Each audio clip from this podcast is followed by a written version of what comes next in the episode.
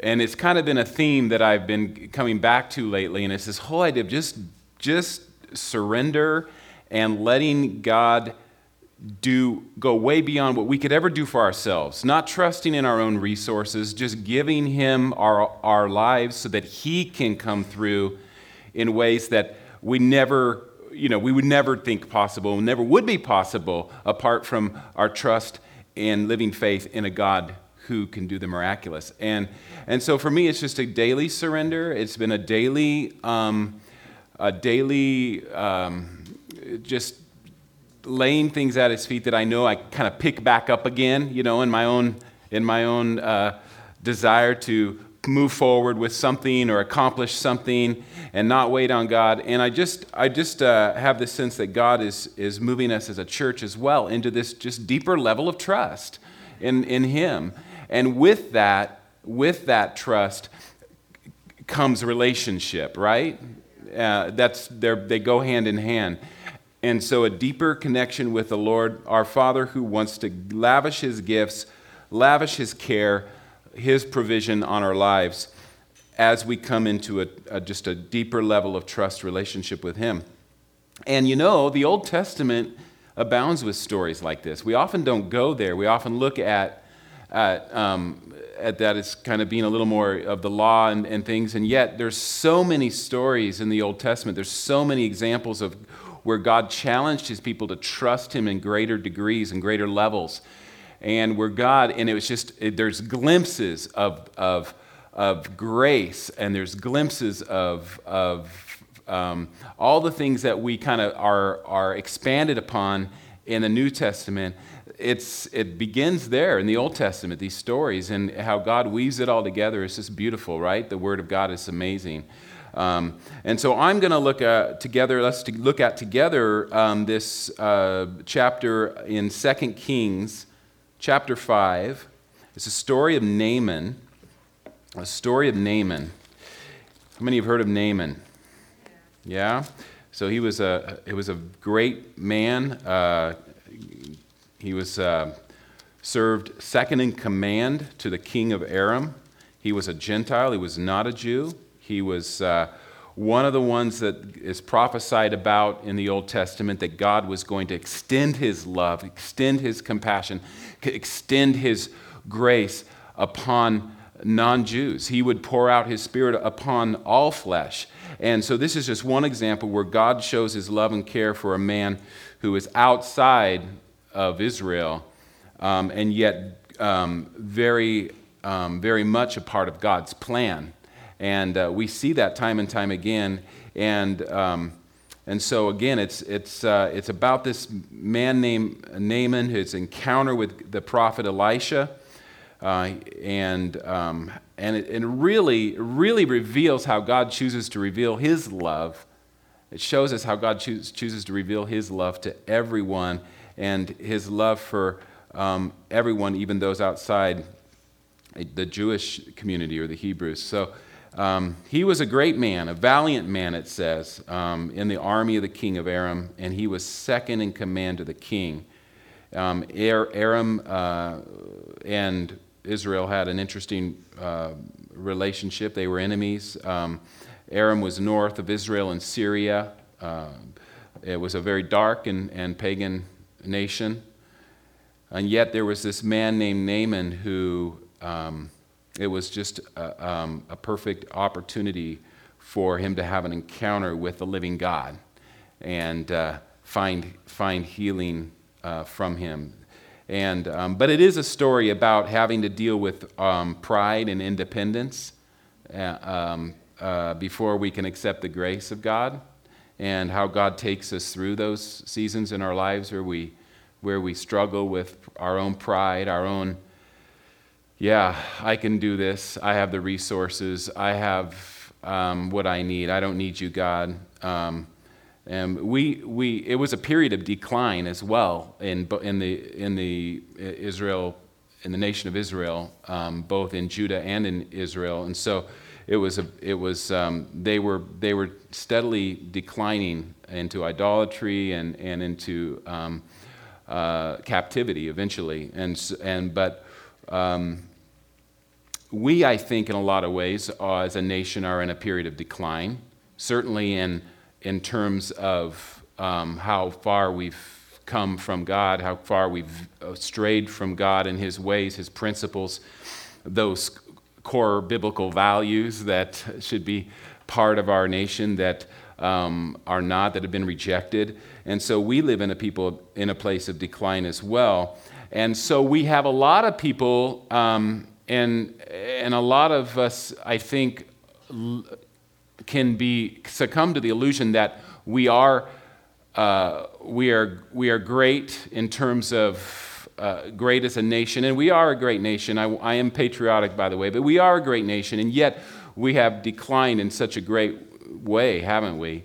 Uh, in, in so many ways. And, and yet, within that context, um, there's a lot of people like Naaman who consider themselves great people, resourceful people, independent people, accomplished people, and yet who have nothing really but lies to base it on.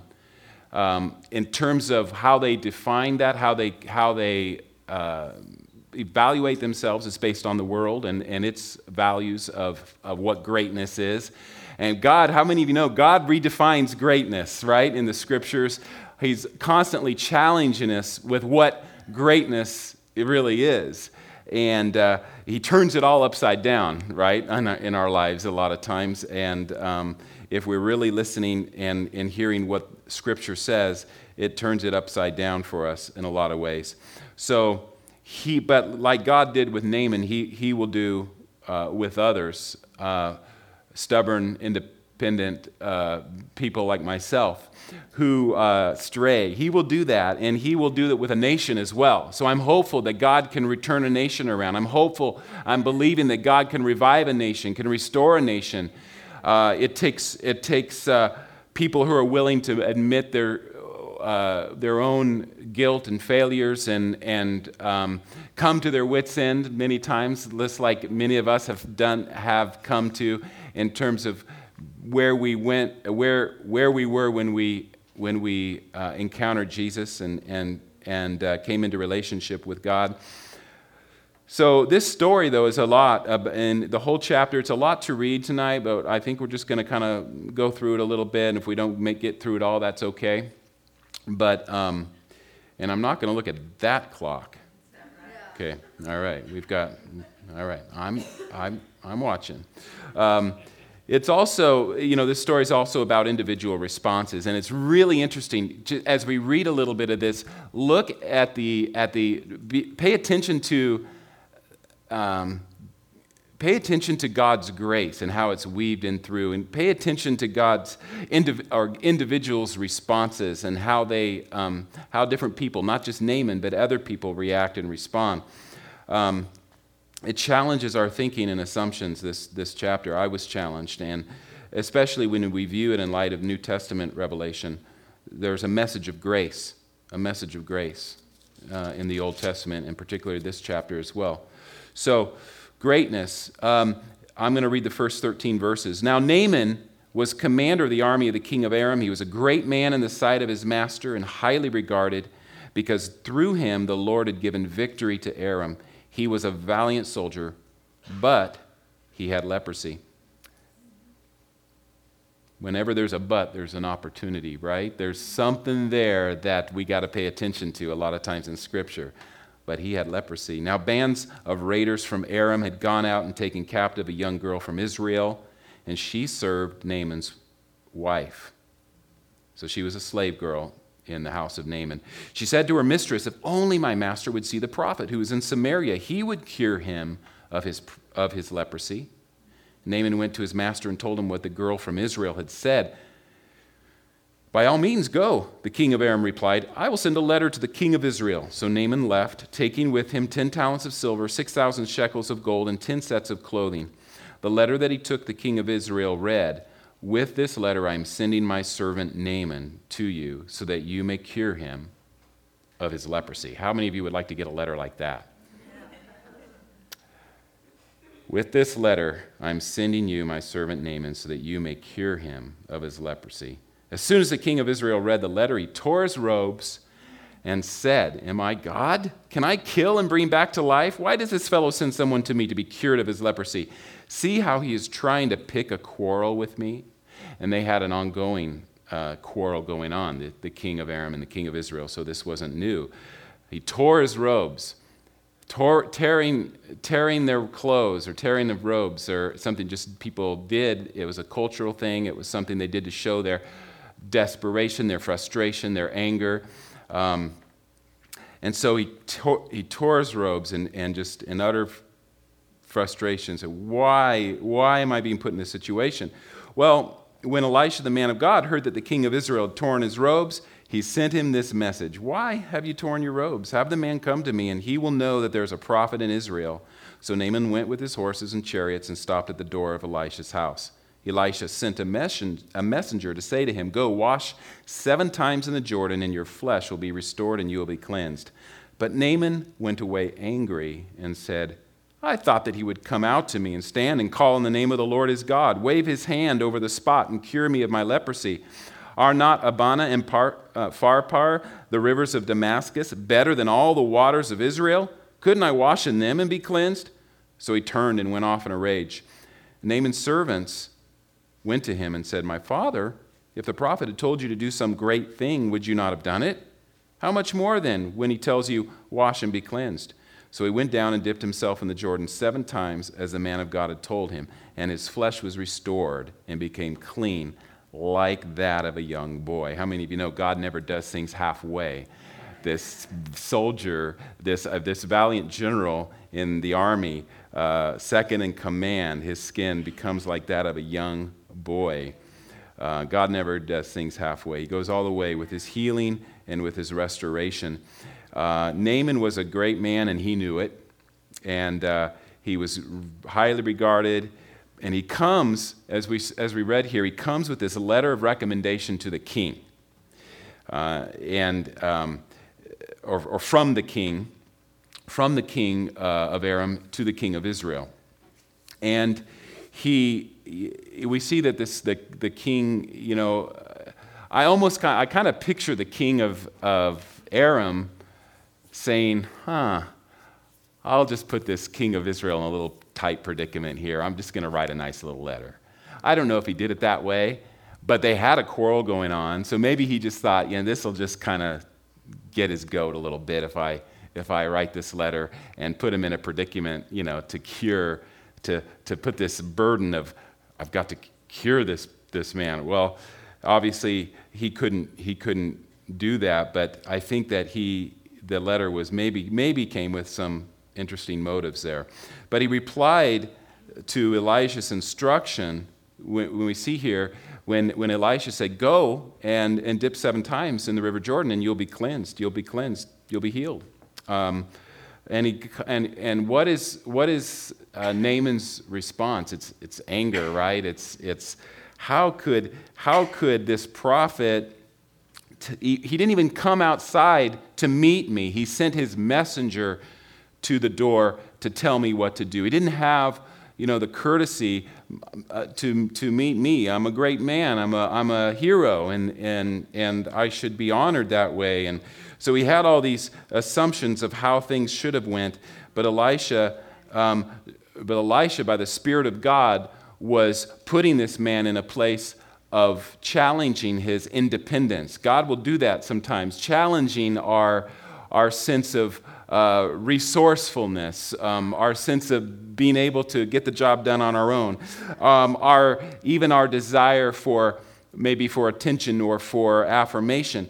There are a lot of things here going on, but Elisha puts him in this place, and so he had a choice. Naaman had a choice, just like we do when we're faced with a word from the Lord, to, to receive it as the word of the Lord and to go and to just take it as it is, take it as His word, or to question or to doubt or, or to challenge it in some way. Um, sometimes God's word convicts, sometimes it, it, it encourages. Uh, God knows what we need at the time, but in this case, Naaman became angry. He didn't like uh, what Elisha had to tell, tell him, what he was told, being told to do. Uh, Jordan was a muddy river. It wasn't a clean, clean river. It, it, he had lots of other uh, options as if he wanted clean water, but that wasn't the point. That wasn't the point. So he, he, he storms off, and because uh, he was a great man, right? And he knew it. Well, you know, God, and I was talking earlier about God kind of flipping things around so often in terms of how we define greatness.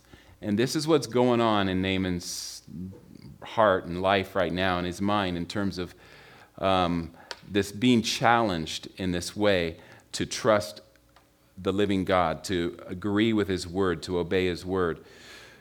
Um, yeah, so he, we, God uses simple servants in this case to instruct in his ways. Isn't it amazing how God takes, he turn, again, he turns it all upside down and he uses, first of all, he uses a, a servant uh, girl uh, who, was cap, who, who was taken captive from Israel and was now uh, a slave girl in the house of Naaman to, to get, to kind of put this whole chain of events in motion, really, right? He's using a servant girl. And, um, and, then, and then as we go on in the story, we see how God is using, um, where he's using the servants of Naaman to, to, to challenge his thinking as well. And they were saying, hey, you know, if, if you were, if Elisha told you to do some great thing, you would do it, right? You're, you know, why not this simple thing? And so he's being challenged again by servants. And so God turns it all upside down. And I, I think that it's, it's amazing how God takes ordinary, common people, and you never know how much influence he's going to have, how we're going to have through a relationship with him, no matter what st- social status or station in life we're in. God can use people in great ways. God can use us in amazing ways to give us influence and impact um, no matter where we're at in life. And because we all have that sphere of influence, we all have a voice that God can use, even as we see here where he used the, the boldness of the servant girl. You know, uh, she had to have some boldness to be able to say, say this to her master. Um, you know, so, so you know, I often think about, I was thinking about her, and, you know, maybe she was thinking about, maybe, maybe she was, heard the stories of Elisha, miracles through Elijah, the prophet, and Elisha. Maybe she even lived in the same area and, and heard about the widow's son being healed, or, or the empty, the, the oil jars being filled, you know, out of God's miraculous provision. Maybe she heard these stories. Maybe she saw them. Maybe she played with that widow's son uh, or the Shunammite son, you know, that, that got healed. Um, who knows? But she had some connection there. She had some remembrance. And um, God used her. So it's really, really uh, cool to see how God is using different people in this situation. Greatness can be found in the most unlikely places. And that challenges our understanding and causes us to ask how does God define greatness? You know, we, we see that again uh, many t- in, in, in, the teachings of Jesus when he's talking about um, whoever becomes like a child is the greatest in the kingdom of heaven. And um, this whole relationship of trust goes right along with greatness in the kingdom. Humility and trust um, are so important, and that's how God measures greatness. Um, how we take Him at His word, how we trust his, Him and His word. Um, the centurion, centurion that Jesus talks about in Luke chapter 7 is another one. Um, I'm not going to tell the whole story, but when they came to Jesus, it says in Luke chapter 7, verse 4, they pleaded earnestly with him speaking about the centurion, this man deserves to have you do this because he loves our nation and has built our synagogue. This centurion um, deserves, he's a great man. And so Jesus did go with them. He was not far from the house when the centurion sent his friends to say to him, Lord, don't trouble yourself, for I do not deserve you to come under my roof. That is why I did not even consider myself worthy to come to you. But say the word, and my servant will be healed. For I myself am a man under authority with soldiers under me. I tell this one, go, and he goes, and that one, come, and he comes. I say to my servant, do this, and he does it. And Jesus' response here, he was amazed at him, and turning to the crowd following him, he said, I tell you, I have not found such great faith even in Israel. Then the men who had been sent returned to the house and found the centurion's servant well, healed. And there's this greatness, the greatest among you, and I think this is on the um, this is up on the, the slide here, Matthew 23, verse 8 to 12. The greatest among you will be your servant, for those who exalt themselves will be humbled, and those who humble themselves will be exalted. Jesus, uh, you know, what is God impressed? What impresses God? And I think as we look at Jesus, uh, he was most impressed by humility and faith, um, taking God at his word um, in a spirit of humility. And that those are not things that the world defines greatness by, right? The, those are totally opposite of what the, how the world defines greatness. And so God has no problems um, challenging our ideas of greatness and what it looks like. And um, the testimonies of people who redefined greatness are throughout uh, church history. If you read some of the classics, if you, if you hear, if you look at some of the, the, uh, the uh, biographies of, of, of saints who've gone on before us and missionaries and, and um, priests and, and common people who were just faithful to God, um, Brother Lawrence, if you've heard of him, uh, was just, he, he, was a, he washed dishes in a monastery. And yet he wrote some of the most profound words on the spiritual discipline. Just incredible, incredible, insightful things because he was in the presence of God. He lived out of the presence of God and he wrote out of the presence of God. And yet he was not great according to the world's standards he washed, he was a dishwasher. And yet God considered him great. And we have a testimony of this great saint who's gone before us in his writings and how he impacted, how he continues to impact through what he wrote. And um, it's just amazing. Um, Mother Teresa, you know, we can go on and on. A little child, Jesus said, is great. He took a little child in his arms and blessed him. Whoever welcomes one of these welcomes me you know, he's talking, makes the difference. It's taking God at his word. It's really just saying, Yes, God, this sounds crazy. This sounds uh, impossible. This sounds like it'll never work.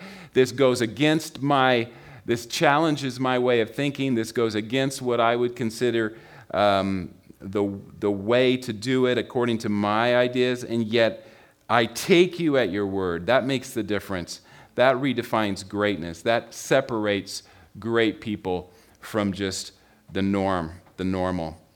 So God's grace, and that's what I want to look at now. Kind of this, these are just some some some areas uh, of our lives that I think are challenged as we read this chapter.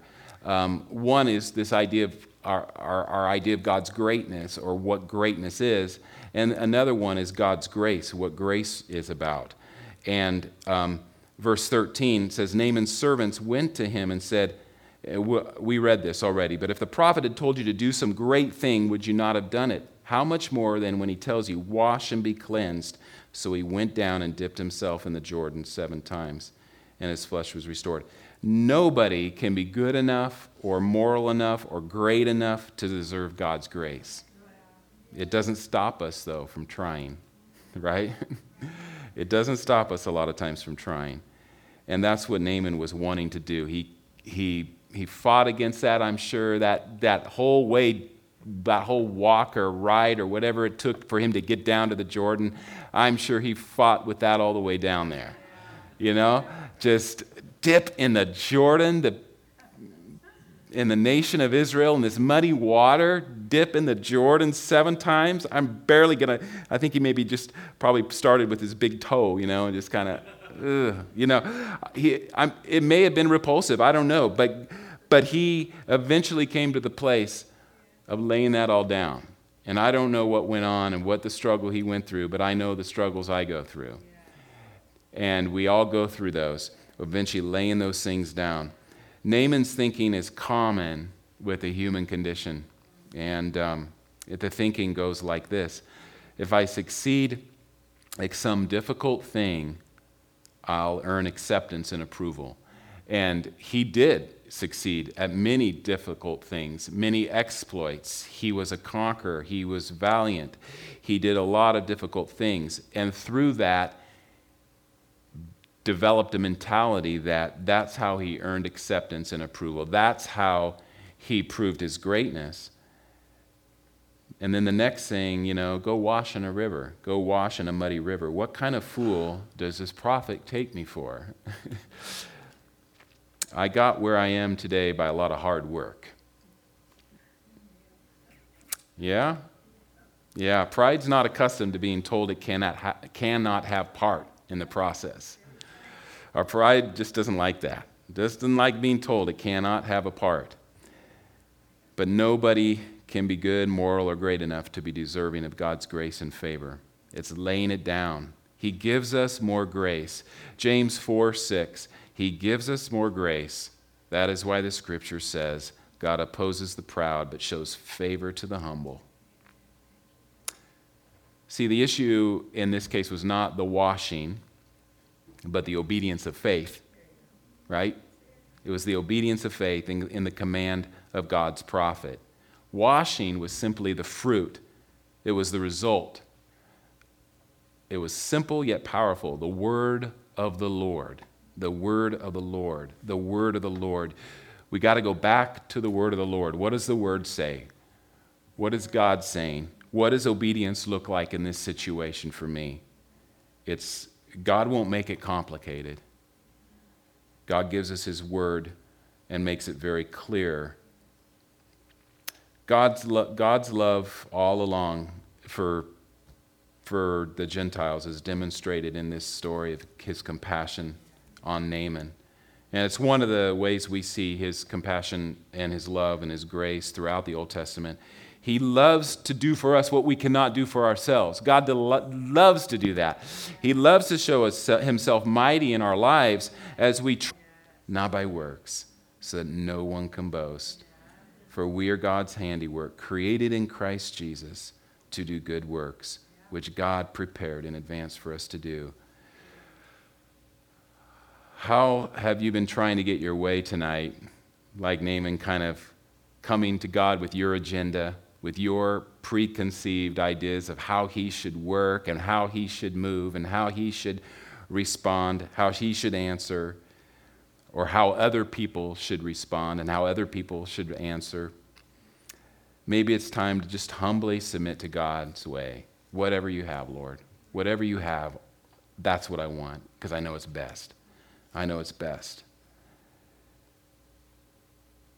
This, this goes on, and um, I think I might make it part two, but, but because I really want to just kind of camp on this whole idea of just surrender. Um, and as you look at these these stories, we often kind of seem they often kind of seem so removed from us, and and how how God, but, but if we really, if we really look at some of these stories in the Old Testament, how God shows his grace and favor and his love, and how God wants to do the same in our lives as we surrender to him. Um, surrender to me is, is what God is speaking to my heart about. Surrender, trust, simple trust, not overcomplicating it, going back to the word. What does God say? Um, taking God at His word when, when, uh, when all around me screams, don't do it. It's too risky. It's uh, what will people think? Um, yeah, whatever thoughts we have that might be challenged in those situations. As we surrender tonight, as we surrender that, I think God wants to come in and just like he did in the life of Naaman, show himself able to accomplish his word perfectly in our lives. Accomplish it perfectly. Not halfway. His skin became that of like a, like a little, little boy, you know, just back to new, the newness, the, the freshness, the, the life, the vigor. God doesn't do things halfway. And so his word, when it is accomplished, always ne- never returns void. It always accomplishes, we know, what it, what it's sent forth to do. But it takes a measure of faith to say, Yes, Lord, I'm I will take you at your word. I will take you at your word. Whatever you're calling me to do, um, even when it looks, uh, it goes against all reason, all against, against all human reason, all logic. Um, I'm like Naaman, I'm going to lay that down and just, you know, put, jump in, you know, with, you know, jump in the water and, and let you do your work and uh, step out of the boat, whatever you want to, however you want to put it. But, um, so let's just uh, commit this, seal this word to the Lord as, as you guys want to come up and let's just.